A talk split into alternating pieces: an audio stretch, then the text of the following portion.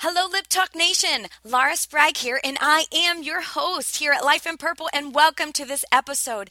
I wanted to talk to you today about lessons that I've learned and that you should too. But if you didn't tune into our last episode, I talked about how most people's definition of being normal is to suppress your feelings. And I want to touch base on that just a little bit today in case you missed it.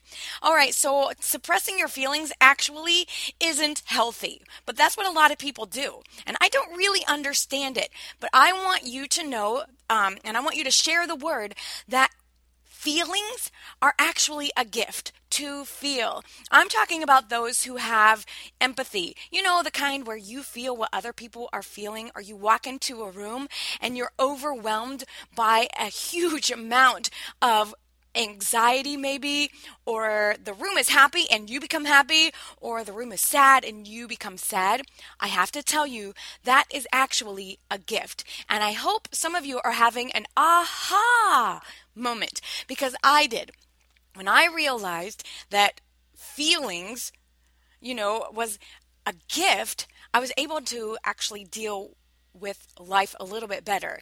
Especially, I am that person that has empathy for everyone, even for animals, for people in general. So, I want to tell you today how to handle this. All right, so something happens to you when you say feelings are a gift. I promise. So I want you to say it right now. That's your first action right off the bat. All right, feelings is a gift. And especially that time of the month for me, my gift, I call it a superpower, is amped up. And one day we were in the mall and I said, honey, we've got to go because I feel way too many people. I can look at them and cry. So I know you might find that funny, but we had to leave. It is very true. All right, how do we handle these feelings? Because it's going to lead into the lessons that I have learned. All right, so feelings, feelings, feelings. That's what we're talking about because most people don't like to because they suppress them. We are going to first give ourselves permission to be in the moment. That's actually a lesson my mom taught me when I was pregnant. And I wasn't having a very good pregnancy, but my mom would encourage me to be in the moment because you won't get that moment back. So, recognize that feelings are a gift and then be in the moment. A lot of times we find ourselves uh, punishing ourselves for feeling you know, because we're happy about something, but somebody else doesn't like that we're happy. And then we convince ourselves that maybe we shouldn't be happy too. And something happens inside of us. And we then have this false guilt, which we'll talk about in a different episode.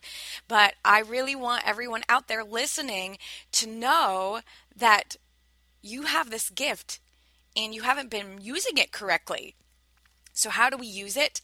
Okay, so you give yourself permission, and then what you're going to do is you're going to look at yourself in the mirror and then actually tell yourself that you are strong because we've punished ourselves for so long about having feelings. Um, it's been a sign of weakness. And I want you to look in the mirror because we're going to talk about affirmations. I'm a firm believer in that. And what you're saying to yourself is what you become. Um, yes, yeah, so look in the mirror and say, I am strong. It is the opposite of weak, and we'll talk about opposites. So now you know that feelings and having them is a gift. So you're going to give yourself permission to feel, recognize it as a superpower, and then look in yourself in the mirror. Yes, look at yourself in the mirror and say that I am strong. That's very simple actions to do, and I want you to practice it daily until you believe it. And then I want you to write and tell me about it how you overcame this false guilt about feelings and suppressing them. Remember, we just said that that's most people's um, definition of normal. So, leading into that, my mom says to live in the moment. And um, I began you know my journey from the last episode you know to work on myself and i have to tell you um, there's a lot of things that i've learned but i think i've narrowed them down for all of you to um, apply to your life. Sometimes I get so excited, I can't contain myself. The more people I'm around, the more energetic I become. I've often wondered why that is.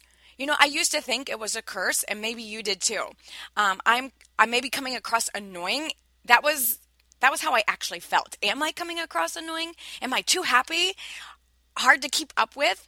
I've heard so many opinions about my energy. It actually um, got ridiculous because I started, you know, thinking that I um, just affected people in the wrong way. And the only answer I've been able to come up with, um, like I said, it's a gift. So energy and feelings, I think the two are connected. Um, it's a gift. I just try not to overdo it with my introverted friends. Ha ha ha. Okay. I love you too, and I love my extroverted friends, but I just want everyone out there to recognize that energy and feelings is a gift. All right. So, leading into the lessons I've learned, are you ready? I listed them for you, and they're going to be on my blog. But the very first thing that I want to tell you is don't wish it were easier. Wish you were better. Don't pray it was easier. Pray for more skills. And that comes directly from Jim Rohn. He's one of the first people that I started listening to. Um, he's passed away now, but he's got a lot of stuff out there on the internet and um, CDs and YouTube. You can go out there and listen to them right now, in fact. But I, uh, I hope that you finished listening to this episode first. But yes, don't wish it were easier, wish you were better. And that is Jim Rohn. The second thing I want to tell you actually comes from Jim Rohn is also is ask yourself, who do you need to become to get where you want to go? I know that's a pretty deep question. That's the question I asked myself at the beginning of 2014, you know, which started my journey of um, renewed mind, renewed strength, renewed health. Um, I just love that quote. That really hit home with me. The third thing is if you don't like where you are, it's kind of pretty funny. Wait for it. Move. You're not a tree right? I told you it was funny. Yeah, if you don't like where you are, move. You're not a tree. Jim Rohn. All right, so the top three are my Jim Rohn quotes. The next lesson that I've learned, and you should too, is if you don't have a hero, be the hero you want to look up to. That's by John Maxwell. And maybe he doesn't even realize he said it. I listened to one of his seminars um, a few months ago, and that really hit home. Is I asked myself, who is my hero? So um, I didn't really have one in specific, you know, or one in um, one in my mind specifically. So I was like, okay, I'll be my own hero right now if you don't have a hero, be the hero you want to look up to so that I can then teach my children and whoever to know how to treat others. That's basically where it comes comes from.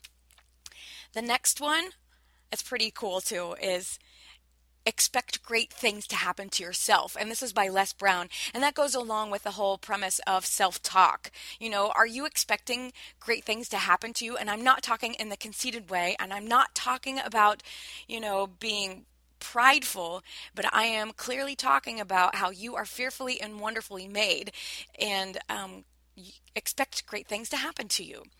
Uh, the next one is pretty awesome. Uh, comes from a guy named Darren Hardy. Some of you may be familiar with him. If not, I definitely recommend looking him up too. It's called Your Only Path to Success is Through a Continuum of Mundane, unsexy, unexciting, and sometimes difficult daily disciplines compounded over time. Did you catch that? Yes, it's pretty cool. We actually have that written on our wall. My husband made a chalkboard sign and he put it up probably last year and it's been up for over a year now. We just can't take it down because it's a, a really powerful saying. Um, then the next one comes from a guy named Napoleon Hill who um, developed or came up with the philosophy um, what the mind can conceive and believe you can achieve. And I know that there's some people out there who debunk this, but I'm a firm believer that your mind is powerful and that you are highly intelligent. So, what you can conceive and believe, you can achieve. And that is typically what we call the American dream because we live in a free country. Um, grabbing a hold of all these things, these lessons, um, I have a few more to share with you because um, they really hit home with me, and I believe every person should learn these. The next one is called actually, it's not called anything, it just is. People don't buy what you do, but why you do it. And that's Simon Sinek. He is the um, author of uh, y.com or something like that. But he's really awesome when he uh, came up with people don't buy what you do, but why you do it. And I had to ask myself, what is my why and why do I do things? Um, the next one is actually comes from an unknown, and maybe you all, some of you out there know who is the um, author of this quote, but I couldn't find it. So if you do find it, please write me and let me know. What people say about you and what they think about you is none of your business. You know, because that also affects us and how we feel. And then this false guilt arises when it doesn't agree with what's going on in our mind. And then we punish ourselves because we have these feelings. And I, it, this quote really hit home. What people say about you and what they think about you is actually none of your business. And I don't know who came up with this one. Uh, the next one is actually another John Maxwell quote Take time to reflect for growth to catch up. And I mean, you're out there reading your books and you're reading your Bible and you're reading, um, yeah, the self help books. But if all you're doing is reading and not reflecting on it, um, you're going to get overwhelmed. So it's definitely important to take time to reflect for growth to catch up. Another quote by John Maxwell is All great things will be attacked. How many of you out there feel like your whole life has been an attack? Well, I'm here to tell you that you can change that perception. Um, it's okay, first of all. First, yeah, recognize that it is okay.